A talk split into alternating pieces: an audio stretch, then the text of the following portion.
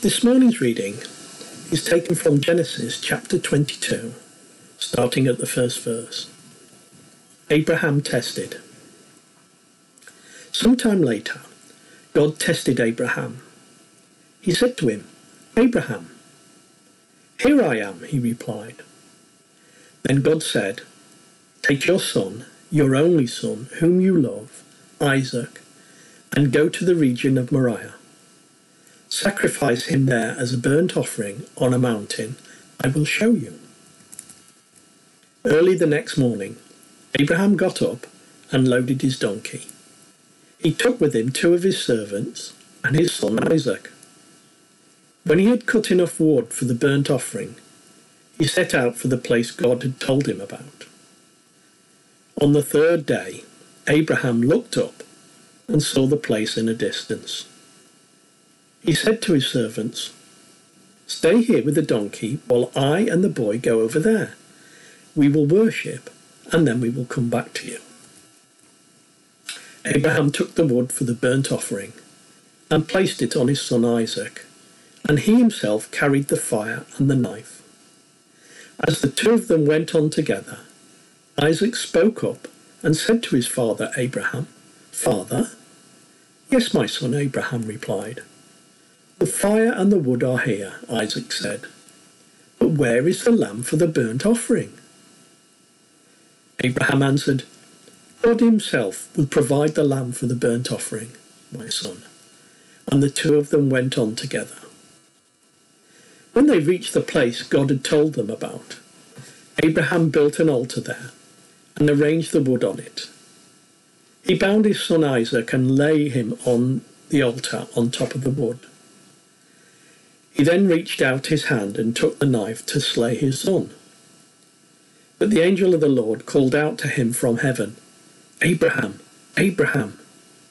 Here I am, he replied. Do not lay a hand on the, the boy, he said. Do not do anything to him. Now I know that you fear God, because you have not withheld from me your son, your only son. Abraham looked up, and there in a thicket he saw a ram, caught by its horns. He went over and took the ram and sacrificed it as a burnt offering instead of his son. So Abraham called that place, The Lord will provide. And to this day it is said, On the mountain of the Lord it will be provided. The angel of the Lord called to Abraham from heaven a second time and said, I swear by myself, declares the Lord, that because you have done this and have not withheld your son, your only son, I will surely bless you and make your descendants as numerous as the stars in the sky and as the sand on the seashore. Your descendants will take possession of the cities of their enemies, and through your offspring all the nations on earth will be blessed, because you have obeyed me. Then Abraham returned to his servants, and they set off for Beersheba, and Abraham stayed in Beersheba. This is the word of the Lord. Well, hello and welcome to our Good Friday uh, uploads and our online service, and I hope you've been well this week. Um, it's great to be able to access stuff together, and we are looking after Easter to do some more things uh, that will just help build our uh, build our relationships and keep us uh, together uh, as this uh, situation seems to sort of carry on. But today, I want to think about the readings uh, that we've had and to think about what it is to follow Christ in these circumstances and how how that changes us, what how that makes us different perhaps from the world uh, around us. Because today we would uh, call today Good Friday, uh, and for many people, of course, it looks like a disaster. How could this be a good day? Uh, that the person who had taught uh, and healed and, and administered to so many things and done so much for so many people, his life apparently ends in misery and shame But I want to look first of all at the studies that we've been doing through the life of Abraham and how that uh, helps us inform and understand uh, the bigger picture of what God is like, uh, who He is, and His attitude towards us, and what's important uh, to Him. And I asked Martin to read uh, the Old Testament passage uh, where Abraham is asked by God to sacrifice Isaac. It's a very difficult situation because all through uh, the story of God and Abraham, God has been faithful to his promises. Sometimes they have taken longer than Abraham has expected. Sometimes Abraham has wandered off and tried to uh, sort them out for himself. But God has been faithful. And as was promised the last time we looked at the Abraham story, he would one day have a son and would call him Isaac. And so now in our reading, we find that God has asked Abraham to sacrifice Isaac. He's clearly older. He's perhaps what we would call a teenager today, or maybe even a young man. He's he's stronger, part of uh, part of Abraham's household, and in this journey, he's able to carry the wood without difficulty. He's a strong young man. He's grown up well. But God has asked Abraham to make a sacrifice of him, and I can't imagine how much Isaac meant to Abraham. Um, and but God seems to, doesn't he? Because he says, Isaac, the son whom you love. God is well aware of Abraham's relationship with Isaac and the depth of it and how important it is. And it's a very, very hard text for us to read today. It jars with so many things uh, about how we understand life and how we understand um, children and sacrifice and family and superstition and uh, abuse and all sorts of things. So it's a very difficult passage for us uh, to read.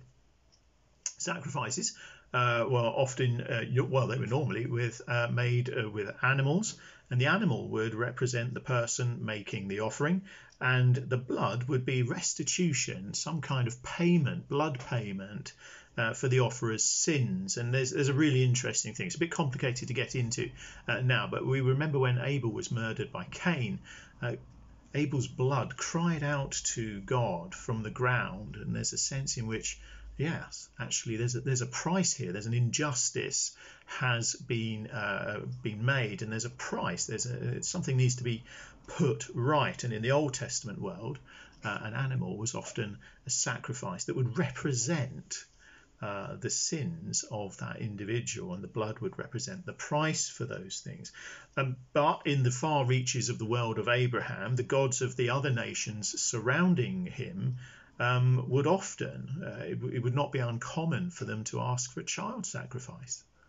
Uh, the, the gods uh, Chemosh and Molech, uh, for example, demanded humans as sacrifice, and amazingly, it was not, not unheard of even many, many years later when Israel had grown into a nation. These two gods, Chemosh and Molech, uh, were still part of the fabric of the world around them, and uh, King Solomon incorporated worship of these very same gods uh, into his life as he slipped away from faithful worship of God uh, Yahweh, the one who loved him and, and raised him up as king. So it's a very hard passage. You know, uh, it's a window into a world uh, that we just don't understand, but we can understand something uh, about God from the outset, the writer in verse 1 has said that God is testing Abraham. So it may be that there's more, even in that sentence, that phrase, there's more going on here than, than just sort of an arbitrary or capricious God. There's something going on that's a bit more, a, bit, a bit deeper, a bit more uh, meaningful. Perhaps actually God isn't going to be like these other bloodthirsty ancient gods. Perhaps there is more about him. He's he's got the power, but has he? What's his heart like? God sends Abraham to Moriah, which is a mountain three days' travel away, and, and that's really, really important to our story. Um, because the place name Moriah means literally seen of Yah.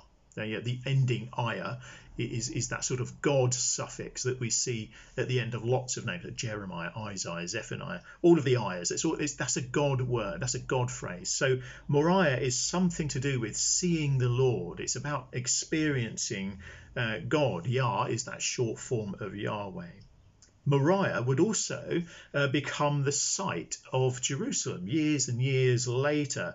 And once uh, Jerusalem had been built and established as a city, King Solomon would build the temple on this same spot. And you can read about that in 2 Chronicles chapter 3, uh, verse 1. So there's more going on here than we might think. Amazingly, and, and, and in a way perhaps we can't understand, Abraham goes along with this. He's obedient and he does it in such a way that Isaac goes along with it too. It's only uh, a little bit later, uh, when Isaac finally asks, Where is the lamb for the burnt offering? that we see Abraham has some confidence in God that God would intervene. How far will he go? How far will he need to go to prove himself? The Lord himself, Abraham says, will provide the lamb well, in a dramatic scene that goes right to the edge of how we feel comfortable, uh, uh, as more than we can imagine, as Abraham reaches up to slay his son, an angel intervenes and a ram is found tangled in the bushes, and they sacrifice this instead. I said last week uh, that over Holy Week, Jesus would face challenges over who he really was and what he had come to do. If you read through John chapter 8, which is a very long reading, but there's a couple of little verses and ideas in there that are really important. At the beginning of John chapter 8, we find him uh, that he has set this woman caught in adultery free. But in that story, which is set in the temple, which is set in the same place, how amazing, how fascinating that that would happen there. In that place where he's had that argument, uh, with the uh, Pharisees and the chief priests, he's identified that they are not without sin. They have sin too. And that's really important. The argument and the debate spills over into quite a long chapter, but towards the end of it, uh, Jesus makes this profound statement. It's truly, truly remarkable because they're, they're telling him that you don't know anything. You're not one of us. You're not. You don't get it. And Jesus says to them, Your father Abraham rejoiced at the thought of seeing my day. He saw it and was glad. I think you could have heard a pin drop, couldn't you? Just an amazing thing to say. Because he goes on to say, they challenge him on this. Are you older than Abraham? And he says, Before Abraham was, I am. He declares quite outright, I am is a way of saying, I am God. It's one of those ways, it's one of those things that Jesus says. But, but what I want to focus on is that Abraham saw Jesus' day. What an amazing thing that in that moment, somewhere in that, that, that mountain top, thousands of years even then before, Abraham saw Jesus' day. Abraham had some kind of vision or insight or, or, some, some kind of moment in which he saw what God would actually do.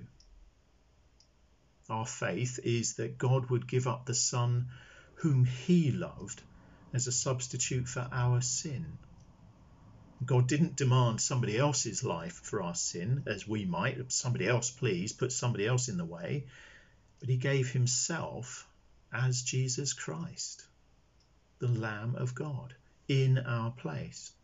God only demands the sacrifice of our hearts and worship, but He makes the sacrifice for our sin.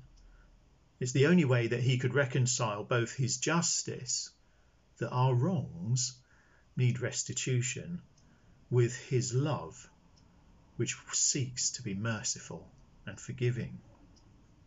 Bishop Tom Wright once said, If sin wasn't so serious, it wouldn't need such a dramatic solution. Only God can stand in our place.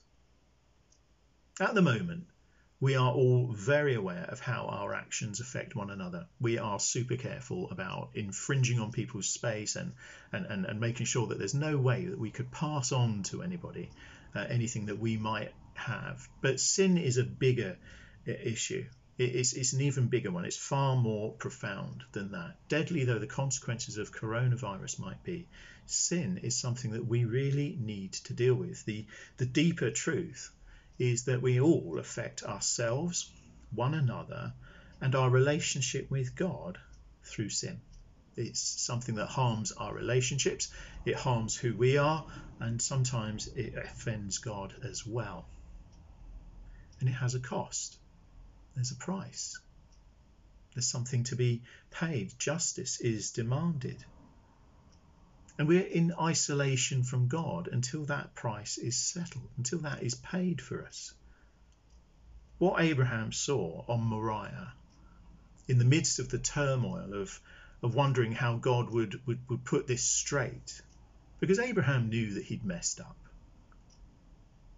In the middle of all of that, God revealed to him that he would one day resolve these issues, that he would one day atone for our sin himself. It's an amazing, an amazing gracious act by God in which he exchanges his life for ours, our sin for his love, his grace. It's, it's an absolutely astounding story. But it takes that moment. It takes God to step in to make things right. Good Friday is where we realize that our sin, our the, the, the, failure, the mistakes, the things that we've got wrong that we should have done or shouldn't have done, um, is dealt with by God. And all He offers, He offers everything we need, and all He asks is our hearts in as a sacrifice to Him of love and praise. I hope that uh, this is a good day for you too. Uh, it's a good day. It's the one that changes who we are. It's the one in which we become, we start to become the people of God. It's the most important moment uh, in human history, and it's the most important moment in many Christians' lives. If you'd love to know more, if you want to sort of email me or uh, just just text or find some way of, uh, you've got questions, uh, then please do ask. But I wonder, can this day be good for you. Amen. Let us pray. Father God, we thank you for the example of Abraham. Help us to learn from him that in spite of all the mistakes and sins he committed, he came to a point of total obedience and surrender to you. Lord, teach us that when you call us, you do not give up on us when we fail. Lord Jesus, we are overawed by the enormous sacrifice you made for us. So now let us be still and think of those areas of our lives where we try to stay in control.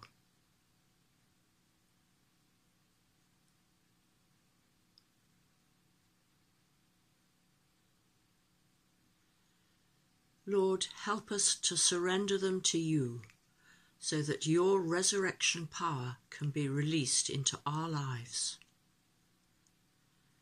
Lord, in your mercy, hear our prayer.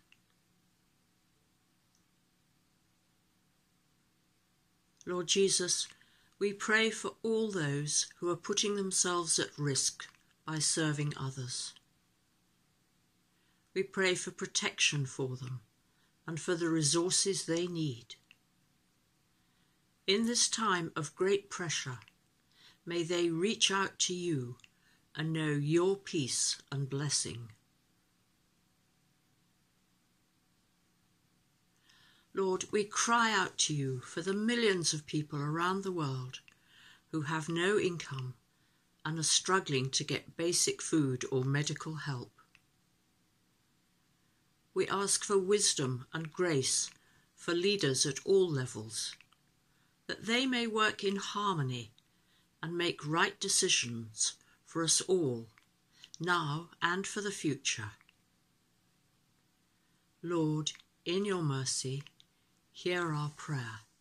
We thank you, Lord, for the way many communities have come together to support one another, and we pray for an increase in generosity.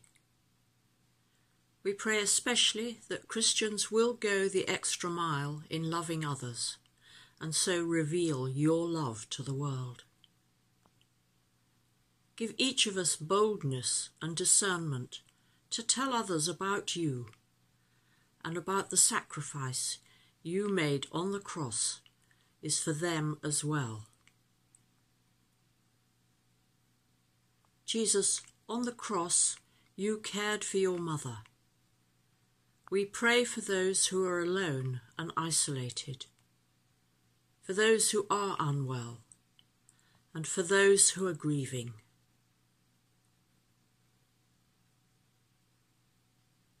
May they know your healing, your love, and your comfort at this time. Lord, in your mercy, hear our prayer. We thank you, Lord Jesus, for finishing the work you came to do. For you came not only to teach and to heal, but to save all who trust in you. We need you, Lord, and we trust you, for you are our hope and our God, now and to the end of time. Amen.